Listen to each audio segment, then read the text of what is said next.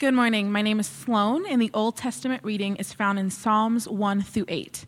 Why do the nations rage and peoples plot in vain? The kings of the earth set themselves, and the rulers take counsel together against the Lord and against his anointed, saying, Let us burst their bounds apart and cast away their cords from us. He who sits in the heaven laughs, and the Lord holds them in derision. Then he will speak to them in his wrath and terrify them in his fury, saying, As for me, I have set my king on Zion, my holy hill. I will tell of the decree. The Lord said to me, You are my son. Today I have begotten you. Ask of me, and I will make the nations your heritage, and the ends of the earth your possession. The word of the Lord.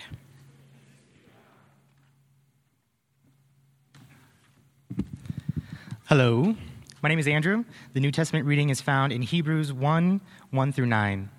Long ago, at many times and in many ways, God spoke to our fathers by the prophets.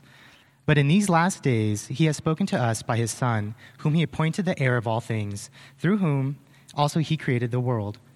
He is the radiance of the glory of God and the exact imprint of his nature, and he upholds the universe by the word of his power. After making purification for sins, he sat down at the right hand of the majesty on high, having become as much superior to angels as the name he has inherited is more excellent than theirs.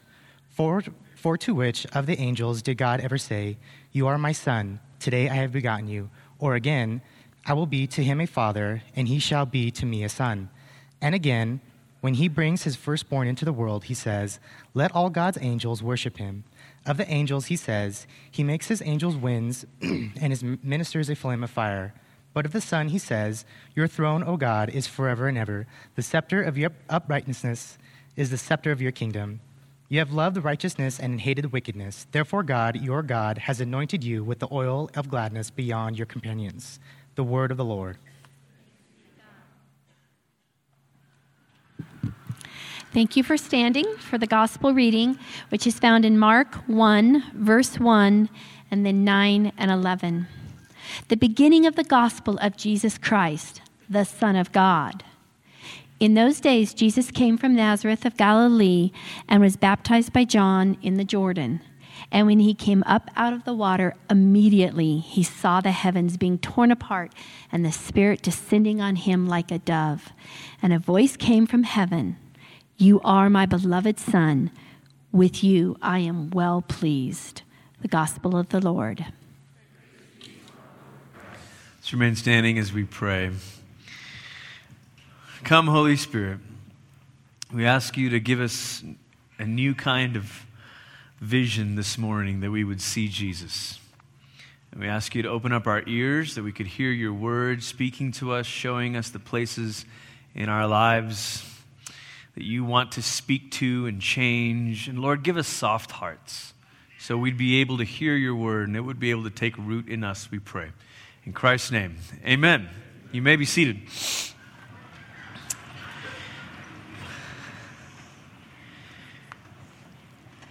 Who is Jesus?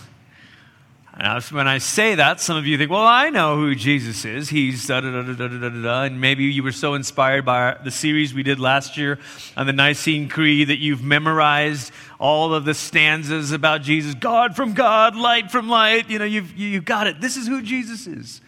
And for others of you, you're saying, well, that's a good question, isn't it? Whether you're familiar, whether you find the answer to be easy or if it's a bit of a struggle to answer that question, it is the question that everything else rises and falls based on its answer. Christianity, in the end, is not about a system of belief or a pattern of behavior. Christianity is about the person, Jesus Christ. And so the way we answer this question, who is Jesus, shapes everything else. If we answer this question wrongly, we have nothing, there's nothing we're left with but a shell of religion. If we answer this question rightly, then all of a sudden, all of our rituals and all of our uh, expectations, all of our community, everything else begins to snap together if we answer this question rightly. So, who is Jesus? There are over 42 sources that reference Jesus within the 150 years after his death on earth. Many of these sources are not Christian of origin. Uh, eight of them come from Gr- uh, uh, Roman or Greek sources, writers that reference the person Jesus. One of them comes from a very famous Jewish historian named Josephus, who references a lot of these stories of Jesus and actually kind of validates some of the uh, historical data. There's, there are more um, um, other outside verifications of this life of this person, Jesus, than there are for a lot of other ancient people from, from, from that day or from even before. So there's little question, even from people who don't believe, atheists, whatever, there's, there's still this agreement that, yeah, there was a guy named Jesus, and this is roughly what his life was like. What's disagreed about, of course, is what kind of person he really was. Uh, yeah, he had some good teachings. Yes, he did this, but was there an actual resurrection? Uh, I don't know. Was there an actual virgin birth? Uh, I don't know. You know, was he actually divine and human? Uh, there's disagreement about that. We're starting a series today on the, through the Gospel of Mark, and it'll take us all the way through Easter. And if you look at the subtitle on the art, it says "Getting parentheses reacquainted with Jesus." And the reason for that is because the goal for this series is whether you are so familiar with Jesus, you've heard thousands of sermons about, about Jesus, or whether this is the first time you've really begun to think about the person of Jesus. My hope for you is that over the course of the next few weeks, you would begin to see Jesus through fresh eyes. And this is exactly the way Mark's written this book. In fact, Mark is the earliest gospel that we have. Um, the, the, the, most, the best guess that, that we have about when it was written is somewhere in the 60s, the AD 60s, not like the 1960s.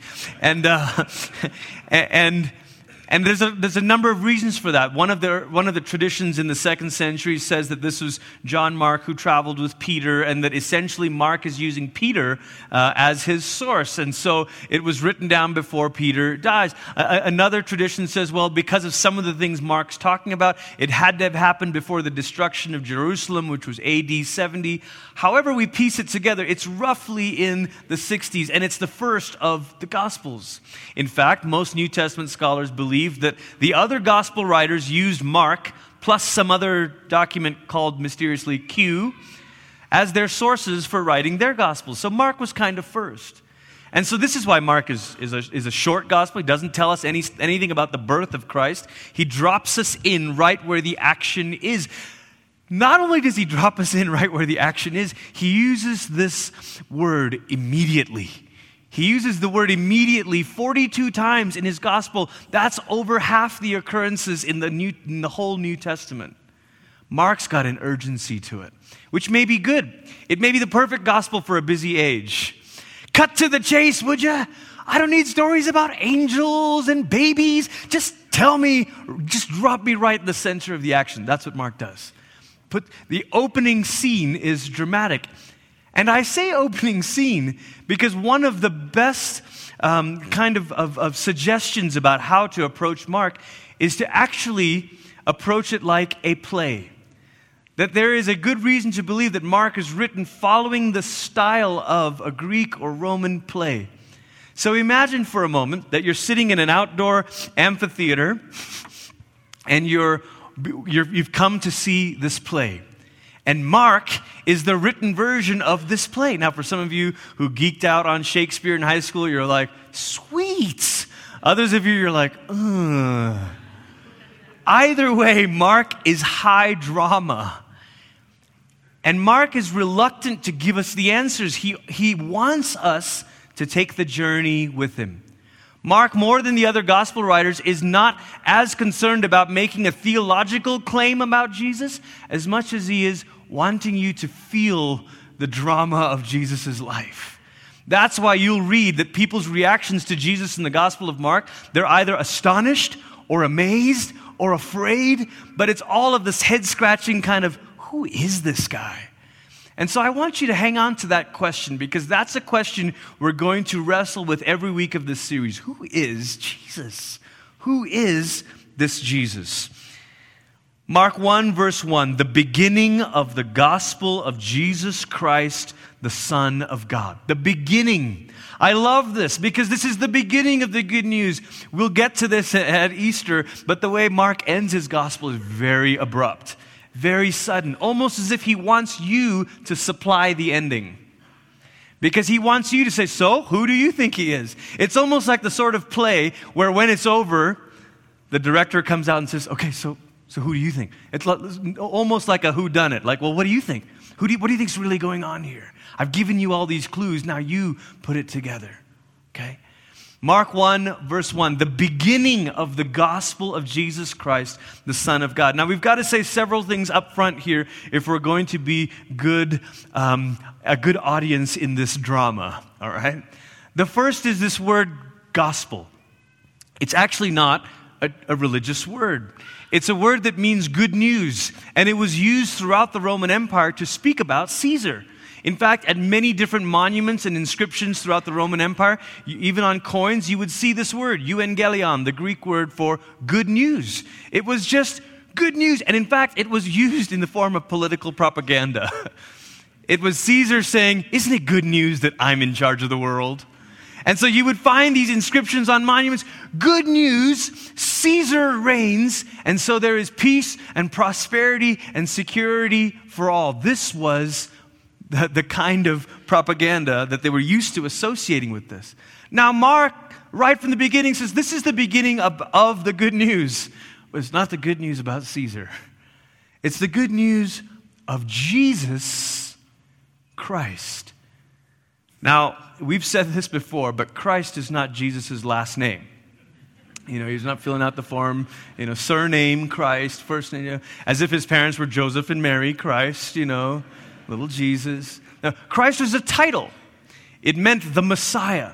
So, right off the bat, Mark is saying this is the beginning of good news, but not about the Roman king, but about the long awaited Jewish king, Jesus, the Messiah, the Son of God. Mark uses this description of Jesus as almost like his favorite way of speaking about Jesus, the Son of God. And so this morning we're going to look at what does it mean to say that Jesus is the Son of God? Not simply what Jesus is this. Jesus, Mark wants us from, he sets the stage of the play by saying, This is the beginning of the good news about Jesus, the Messiah, the Son of God. If you were in the audience watching this play unfold, you would pick up on a Jewish um, reference here. Son of God shows up in a, in a, in a obscure scroll that was found from a, it dates back to a generation before Jesus. I'm not going to give you all the details here, but there was a community called the Qumran community, and they preserved these scrolls. In fact, it's the Qumran community that, that preserved what we discovered in the 1970s as the Dead Sea Scrolls. But these were copies of the Old, the oldest manuscript copies of the Old Testament. But they also had other writings. They had other psalms and other other uh, narratives and uh, stories and things like that. And in one of these Qumran scrolls, it was recently sort of pieced together in fragments, pieced together in the, in the 1990s. And it uses this phrase, Son of God. It talks about someone being hailed as the Son of God, and they shall call him Son of the Most High. Several of these phrases are used by one of the other gospel writers, Luke. But if we were just to say it in summary, Son of God to Jewish ears would have meant an expected, victorious, Jewish king, the Messiah. So when Mark says this is the beginning of the good news about Jesus Christ, the Son of God, the, the, the, anyone with a Jewish background in the audience would have said, oh, it's the, it's the long awaited victorious king. But Son of God also had Roman references. And in fact, it's very likely Mark was primarily writing to a Roman audience, an audience who didn't know much about Jewish history. And so the Roman background of, of this phrase is very interesting. You guys remember Julius Caesar. Caesar actually was a family name, but when Julius Caesar began to achieve all of these victories in battle, he made Caesar into a title. It's a title, incidentally, that other titles centuries later have borrowed from a Kaiser, a Czar. Those are all variations of the original Caesar, Julius. And he was so dominant in his victories that people began to say, This guy is God. He must be divine. He's God. And Julius was one of those rulers where he was like, Oh, I, I can't possibly. Okay, yes, say it again. Yes? Yes, I am. You know? And he just sort of didn't stop it. In fact, it's part, there, there were purists in the Roman Empire who, who objected so much to Julius Caesar allowing himself to be considered divine that that's what led to his assassination. This is what leads to Caesar being killed. When he's killed, you remember there's this, there's this division about who's really going to be in charge. Well, the guy that kind of has the closest thing to uh, being the successor, even not a pure successor, was a guy who was actually Julius Caesar's adopted son, a chap named Octavian, who quickly changed his name to Augustus. And Augustus is the Latin for the great. So he says, you know what? I'm not just a ruler, the Caesar, I am the great Caesar, the magnificent, the august Caesar. And he went on and perpetuated this thing about his dad being God, because if your dad's God, what does that make you? The Son of God. And if you had asked anybody in the first century, who's the Son of God, they would have said, well, Caesar Augustus, isn't it? It's Caesar Augustus. At least that's what we've been brainwashed to think. I mean, you think about our political campaigns, and everybody wants to associate their name with positive words like freedom or peace or security or whatever, right? But in those days, there only was one ruler, and he got the claim to all of those words. So he's like, I am it, the Son of God. It is gospel, good news that I rule. Because of me, you have peace, security, on and on. Now, do you see just how radical it is? So, the Roman residence is a world ruler who brings justice, peace, security, and prosperity. Now, do you see how radical it is that Mark has set the stage? The drama hasn't even begun, and he said, This is a story about the good news of Jesus, the Son of God. If you were in the audience, you'd be elbowing your neighbor, being like, Oh my gosh, this is going to be so good like I was when I saw The Force Awakening. Anyway, The Force Awakens, but it awakened in me. Okay. Um, so, scene one, scene one. Picture this. Scene one, the narrator's already said it. This is the beginning of the good news. And then the lights come up, the curtain pulls back, and there's a wild man covered in camel hair eating locusts and honey in the wilderness. And you're like, oh my gosh, this is so good. Who is this crazy person? And then Mark says, Isaiah the prophet said there was going to be one crying in the wilderness, prepare the way, repent. And they're like, I totally remember that. There it is. There's this guy, it's John. And you're introduced to John the Baptist. But it's great because Mark introduces us to John, right? But John's not the primary character, he's a secondary character. Who's the primary character? Jesus.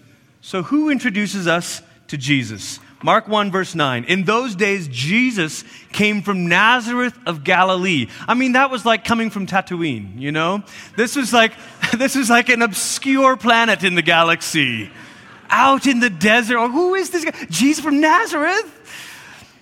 And he comes to be baptized by Obi Wan, sorry, by John in the Jordan. And when he came out of the water, immediately he saw the heavens being torn open and the Spirit descending on him like a dove. If you were watching this play out dramatically, scene one, there's this wild man by a river. Scene two, here's Jesus, and the lights come on bright in the stage, and a voice comes booming down from heaven, and the voice says, You are my beloved Son. With you I am well pleased. Throughout the rest of the drama, all of the other characters will be scratching their heads and trying to figure out who this guy is. But right from the start, we're told.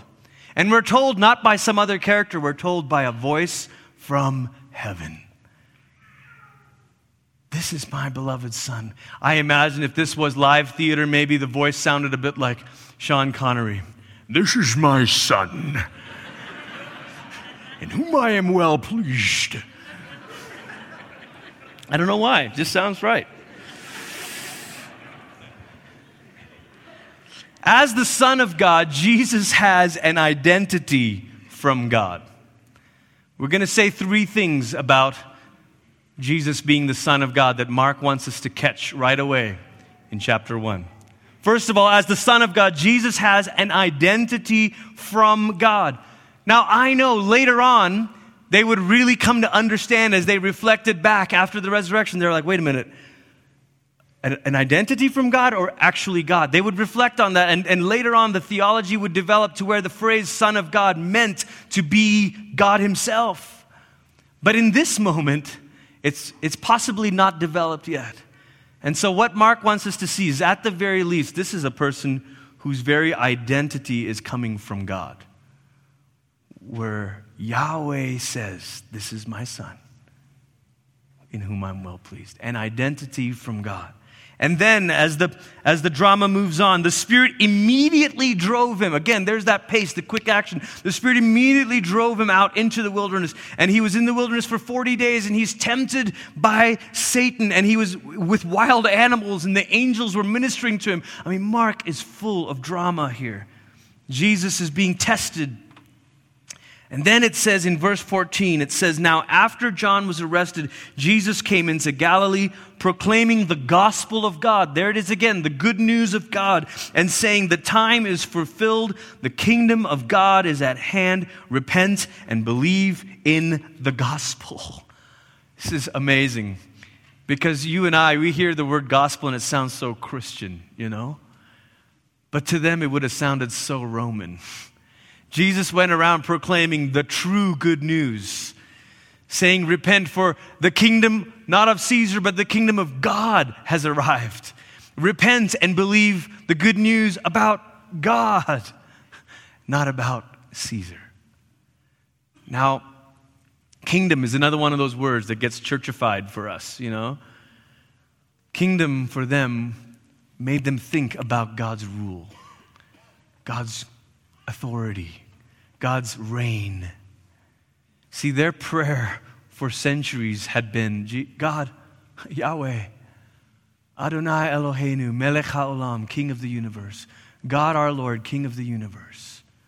That's how every Jewish prayer over food began. Baruch Adonai Eloheinu, Melech HaOlam. Blessed are you, O Lord our God, King of the universe.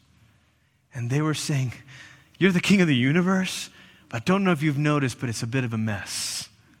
We're oppressed. The wicked seem to prosper and the righteous seem to suffer. When will the King of the universe bring the kingdom near? And Jesus, think about this. Jesus starts walking around his Galilee and saying, The kingdom is at hand. It's here. Do you know what that was saying? That was saying, The kingdom's here because the king is here. The kingdom doesn't arrive without the king, and when the king comes, so does the kingdom. The kingdom doesn't arrive without a king, but when the king comes, so does the kingdom. So when Jesus goes around preaching the kingdom of God, he's not giving nice sermons, kind of doing the circuit. He's basically saying, guys, listen, the king of the universe, Hamelech HaOlam, the one you've been praying to, I'm here. His rule has come. I'm here. Jesus, as the Son of God, is saying that he has a destiny from God. As the Son of God, Jesus has a destiny from God. He's proclaiming it. It's here. I'm the kingdom bringer. Mark wants us to say, who's this main character? Son of God. Son of God has an identity from God, he has a destiny from God, and then it keeps going. The next scene, verse 21. And they went into Capernaum, and immediately, there's his thing again. Immediately on the Sabbath, he entered the synagogue and was teaching, and they were astonished at his teaching. See, there's that response again. What? Who is this? They were astonished at his teaching, for he taught them as one who had authority and not as the scribes. This wasn't a knock on the scribes. This was just them saying, You don't teach like the one who copies the words, you teach like the ones who wrote the words. Scribes Great, you copied and studied it. And they're saying, This Jesus, you don't teach like someone who knows these words and copied it and wrote it. You're not a scribe. You're like the author. It's like, right, right, it's different, isn't it? It's different. You have this authority. And immediately there was in the synagogue, again, immediately, immediately he goes, he teaches, they're amazed. Immediately there was a man. There's this, whoa, whoa, whoa, what's happening? You know? A, a, man with an unclean spirit, and he cried out, What have you to do with us, Jesus of Nazareth? Have you come to destroy us? I know who you are, the Holy One of God. But Jesus rebuked him, saying, Be silent, come out of him. And the unclean spirit, convulsing and crying out with a loud voice, came out of him. That would have been quite a scene at the theater. And they were all amazed, so that they questioned among themselves, saying, What is this? Mark wants us to see that people, all, what Jesus leaves in his wake are people scratching their heads, saying, Whoa, what? Who is this? What is this? a new teaching and with authority. He commands even the unclean spirits and they obey him. And at once his fame spread throughout all the surrounding region of Galilee. As the Son of God, Jesus has an authority from God. He has an identity from God, he has a destiny from God, and he has an authority from God. This is what Mark wants us to catch. The good news about Jesus, the Son of God, something remarkable about him, something different about him. He's got this identity, he's got this destiny, he's got this authority. The way he speaks, the way he commands evil spirits to come out. This guy is more than just an average person. But we haven't said yet why this is good news. Why is it good news? Depending on your early introductions to authority figures, it may not be good news to you to say that Jesus has all authority. You might be like, oh, great, another authority figure. Or to say that Jesus had the destiny of bringing the kingdom of God, you'd be like, yeah, that doesn't sound fun. Why is it good news that Jesus is the Son of God?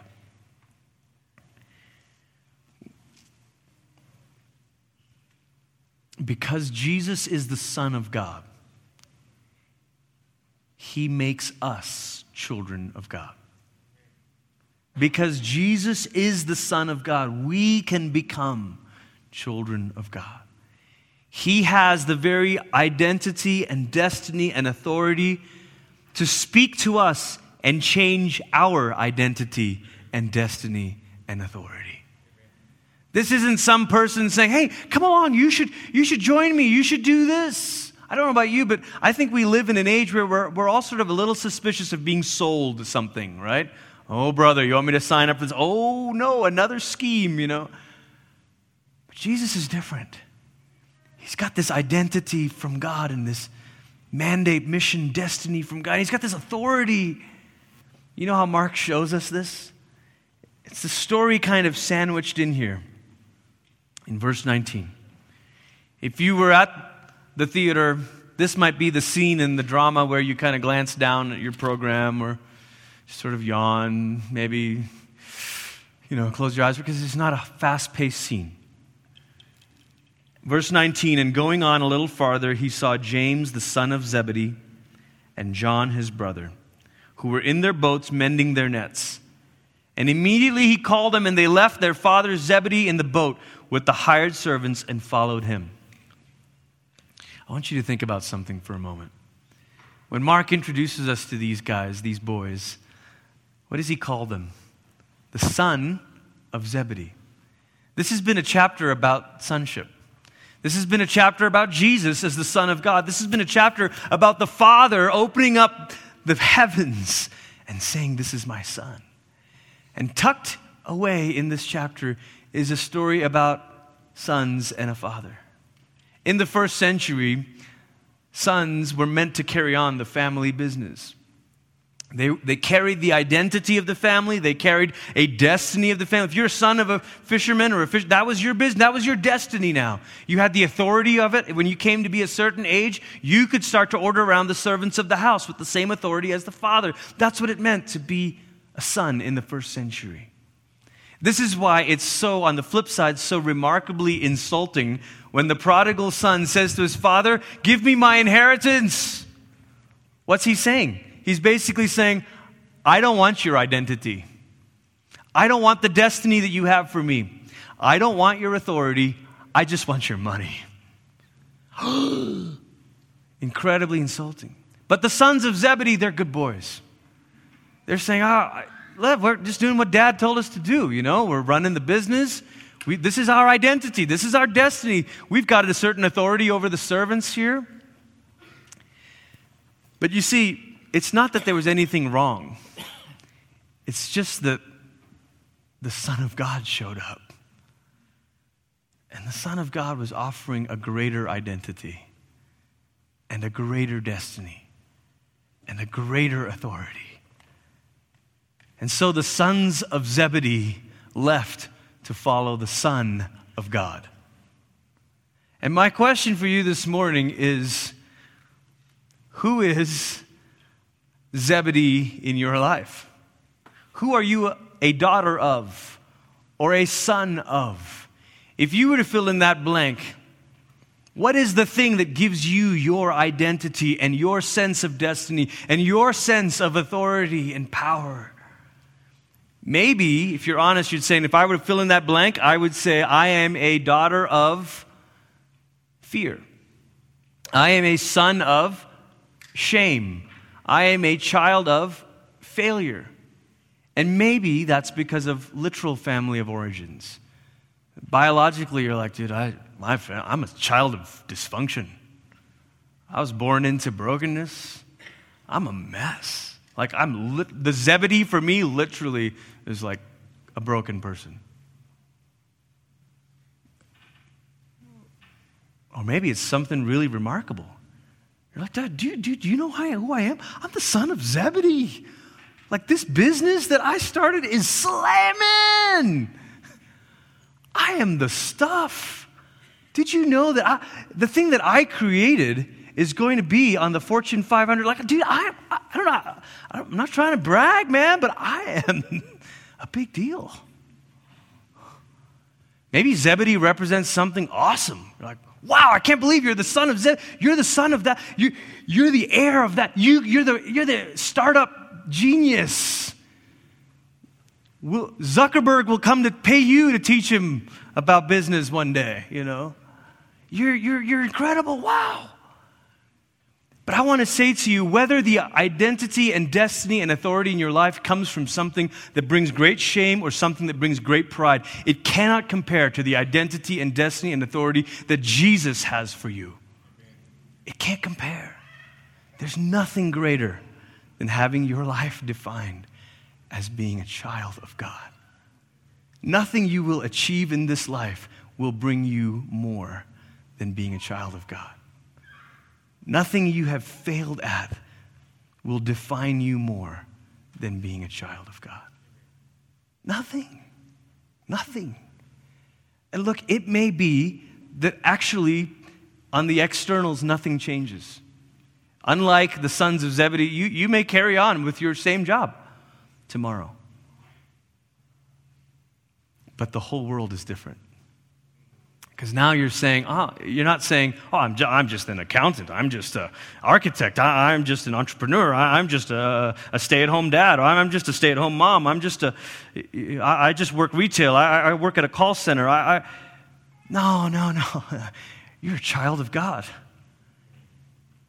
And you carry with you an identity that comes from God. And you carry with you a destiny that comes from God. That means that if Jesus is the kingdom bringer, you kind of get to be a little kingdom bringer. You kind of get to say, wherever I go, in a small way, not in the same Jesus kind of way, but in a small way, I'm bringing the rule of God into my workplace on Monday. If I'm in the business community in Colorado Springs, then guess what? God's in the business community in Colorado Springs. And no place becomes God forsaken if you're still there, because you're a little kingdom bringer. Your destiny is different now. It means your authority is different too. You don't pray as like, well, I'm, you know, I'm just kind of a sinner. I just want to pray. I don't, I don't know how to pray. I just, you, know. you pray and you say, God, I, I pray with an authority. I'm praying in Jesus' name. That's kind of a big deal. I'm not praying in my name. That's, that's not a big deal. But I'm praying in Jesus' name. All of a sudden, this story about Jesus, the Son of God, becomes opened to you to join in. All of a sudden, the drama, the stage becomes open, and they say, Hey, hey, you see that lead character, the Son of God on the stage? Actually, he's made it possible for you to come on the stage too. Would you join the story? Would you join the story? And this story can become part of yours. What if you imagine it scene by scene? There you are in the river, giving your life over to Jesus, and heaven breaks open. And the Father says over you, This is my beloved daughter. This is my beloved Son, in whom I am well pleased. What if that scene is now your story because of Jesus? What if the story of the scene of Jesus announcing the kingdom of God becomes you? This is part of my destiny now. I get to participate in the kingdom's arrival on earth. What if the scene about Jesus having authority and praying for healing becomes part of you? You're like, I, am not like a healing evangelist or anything, but I'll pray. I'll, I'll, I'll stand in the gap for someone. I, I'll do that because you've got an authority now. You see, everything's different. Everything is different. Because Jesus is the Son of God, we can become children of God. Church, I'm not promising you that the story changes instantaneously. I'm not promising you that. I know we got to walk through a, a, journey of saying, well, this you know, is my family of origin stuff, and I've got to navigate that, and I got to get healthy from this. And all, all that's a long process, can be a long process with counselors and with, with friends and the right community and all of that. It's like someone said, Jesus is in your heart, but grandpa's in your bones. You know? Like, yeah, you still got to work through that. But,